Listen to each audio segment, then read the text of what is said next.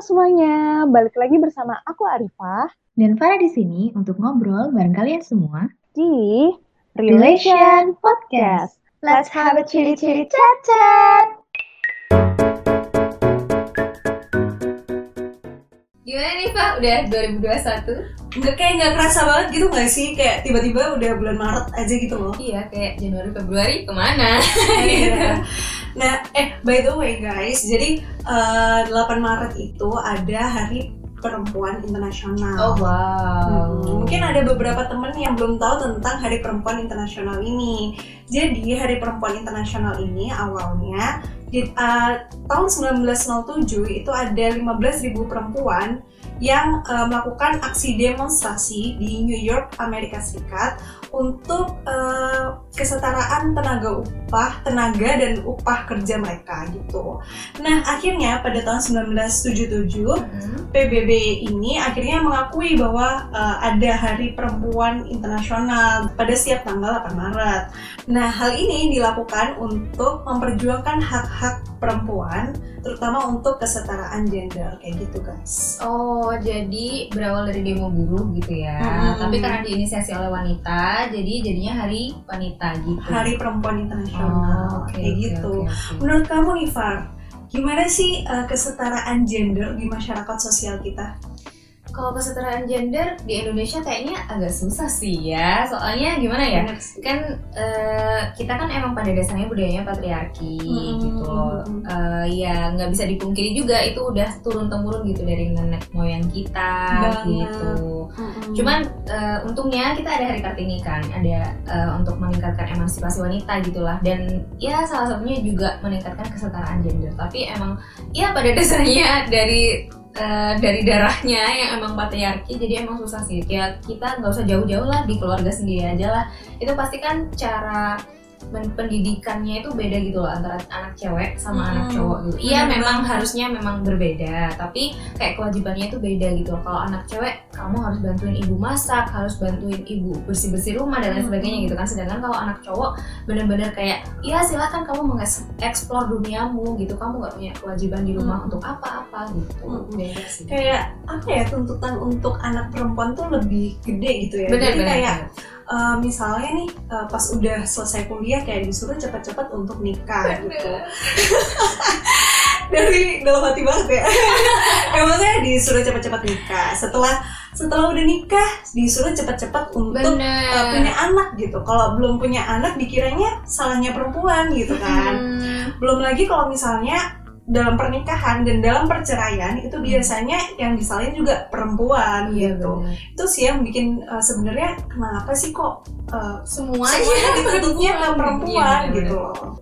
Dan sebenarnya yang bikin lebih sedih lagi itu tuntutan-tuntutan itu datangnya dari perempuan juga gitu loh. Ah, iya, Kayak misalnya apa ya eh, beauty standar ya kan di Indonesia tuh yang cantik tuh yang putih, yang langsing gitu. Terus ntar yang ini ntar cewek yang ngomong itu cewek-cewek juga, ih kamu kok hitam sih, kamu kok dikit sih kayak gitu gitu loh. Itu kayak ya sebenarnya kan kita tuh sama-sama perempuan gitu. Harusnya kan ya semua perempuan itu iya gitu cantik kan. dengan Betul. caranya sendiri gitu loh tapi karena ada beauty standard jadi ada yang jadi orang memaksa putih orang memaksa langsing Mm-mm. kayak gitu gitu Dan itu bisa banget afek ke ke kesehatan mental individu gitu loh. bener. Mm. yang paling parah sih ini sih em, korban kekerasan seksual. Bener. Ya nggak sih? Itu kan mereka udah jadi korban terus masih disalahin dong.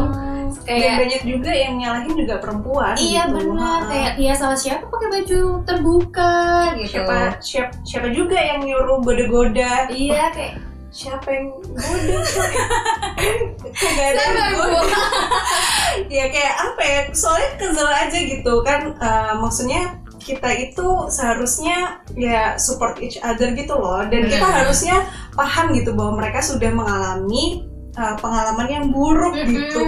kayak habis jatuh tertimpa tangga ya. Iya, jadi seharusnya kita sebagai masyarakat ya support mereka gitu. Heeh, belum lagi kalau misalnya yang udah berumah tangga nih ntar ini kalau misalnya mau kerja nih para perempuan-perempuan nih urusan rumah udah selesai belum gitu? Eh, ini ngurus anak anak udah bener belum gitu?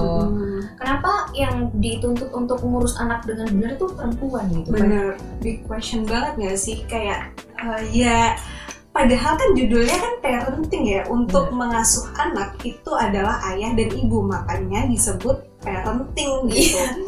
Bukan motherting gitu Iya, kan. bener-bener.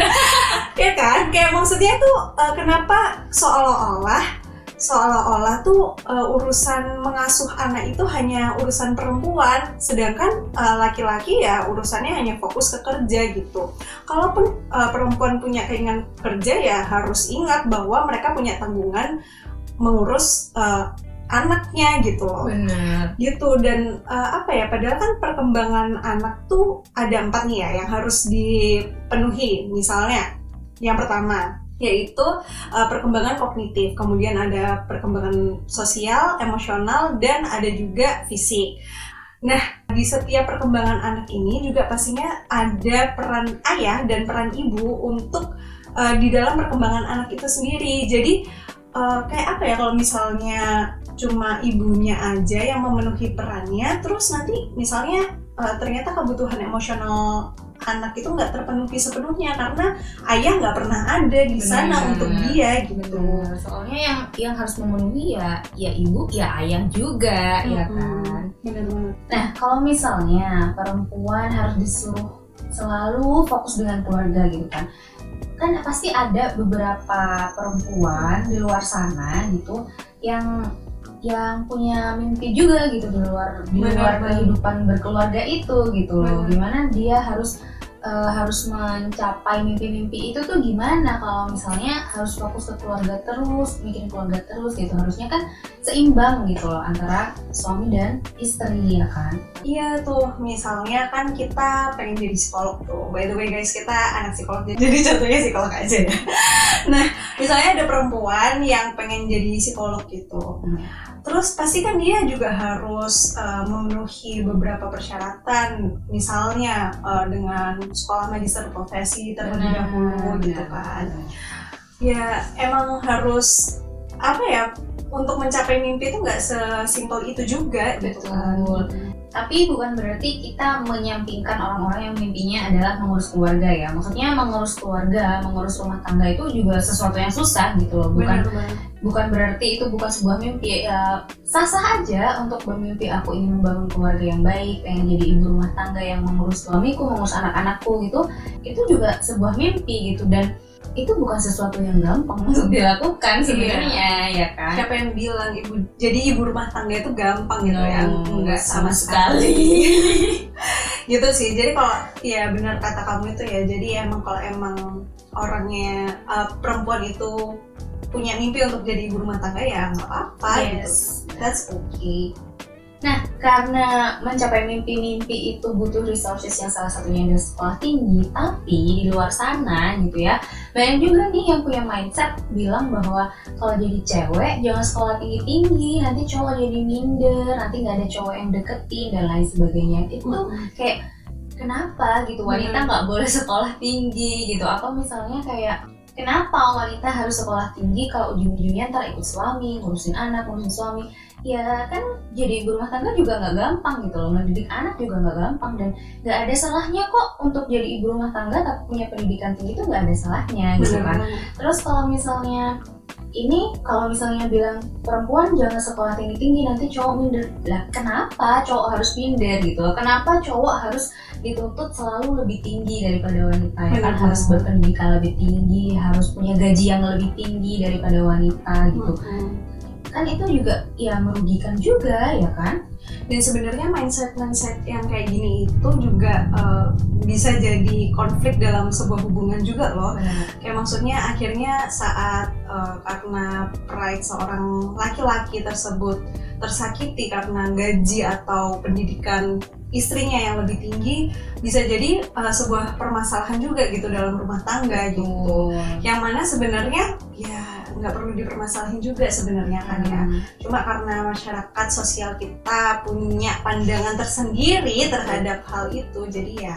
Nah, iya benar nyambung dari yang konflik hubungan itu tadi ya, yang karena masalah ini bisa jadi konflik hubungan, bisa juga kayak misalnya gini nih, dalam suatu keluarga nih, eh, sepasang suami istri gitu ya, eh, udah disepakati nih kalau misalnya yang cari duit adalah si cewek dan yang ngurusin rumah tangga adalah si cowok ya, dan itu kadang kayak orang, ih kok ini sih yang kerja ceweknya sih, ini yang cowok di rumah aja sih gitu. Kayak kenapa harus dijudge gitu? Kenapa? Hmm. gimana kalau misalnya emang mereka udah sepakat seperti itu? Dan banget. seperti yang kita bilang tadi jadi ibu rumah tangga itu nggak gampang. Iya jadi bapak rumah tangga juga nggak gampang gitu. Dan sebenarnya nggak ada yang salah kalau misalnya memang yang harus mengurus rumah tangga adalah bapak dan yang harus bekerja adalah ibu gitu. Sebenarnya nggak ada yang salah kan? Mm-mm. dan itu pilihan mereka urusan mereka hidup mereka. Jadi uh, apa hak kita untuk ngejudge mereka juga Benar, gitu benar. kan. Betul. jadi kita juga nggak ngerti kan di balik di balik cerita itu sebenarnya mereka sudah sudah berkesepakatan atau belum atau kayak gimana. Jadi ya mending nggak usah ikut campur juga sih. Gitu. Kayak banget. Kalau hidup orang. Ya gitu guys. Gitu sih. Nah tapi emang jadinya itu uh, apa yang terjadi ini yang barusan kita omongin ini termasuk dalam toxic masculinity. Benar. Benar Iya jadi toxic masculinity itu kayak em, kalau laki-laki tuh harus lebih tinggi lebih tinggi lebih tinggi gitu. Padahal jatuhnya toxic gitu. Intinya gitu sih sebenarnya toxic masculinity ya. ini menarik banget loh. Nah, ini menarik banget deh Iya. buat diangkat ke topik selanjutnya di betul podcast benar kita. benar benar Kita harus bahas ini lebih lanjut sih tentang toxic masculinity. yes dan kayaknya eh, kita harus mengundang cowok kali ya untuk Iya. benar-benar kayak benar-benar yang ngerasain gimana sih toxic masculinity Hmm. gitu kali ya Ada nggak sih kayak yang eh, ngerasain bener-bener toxic masculinity ini Iya, gitu bener. dan cara menghadapinya tuh sebenarnya kayak gimana gitu. Ya, oke, tungguin ya guys Hmm. episode eh, mungkin episode episode selanjutnya tentang toxic masculinity di relation. Oke, eh, sepertinya sudah lumayan ya kita ngobrol. Eh, untuk kali ini kita sudahi dulu di sini. Eh, kalau bisa eh, coba aku tarik kesimpulan, ya kesetaraan gender itu eh, lebih baik untuk ditingkatkan terus gitu ya. Maksudnya ya kita tidak bisa memaksa semua orang untuk memahami bahwa laki-laki dan perempuan itu sama perannya gitu.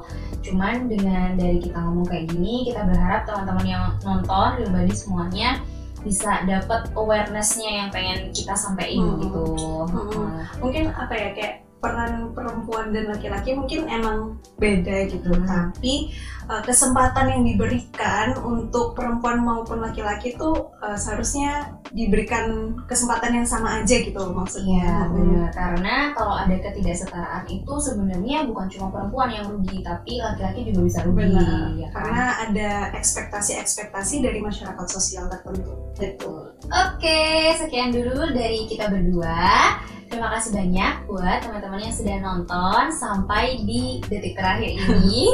See you on the next episode. Dadah.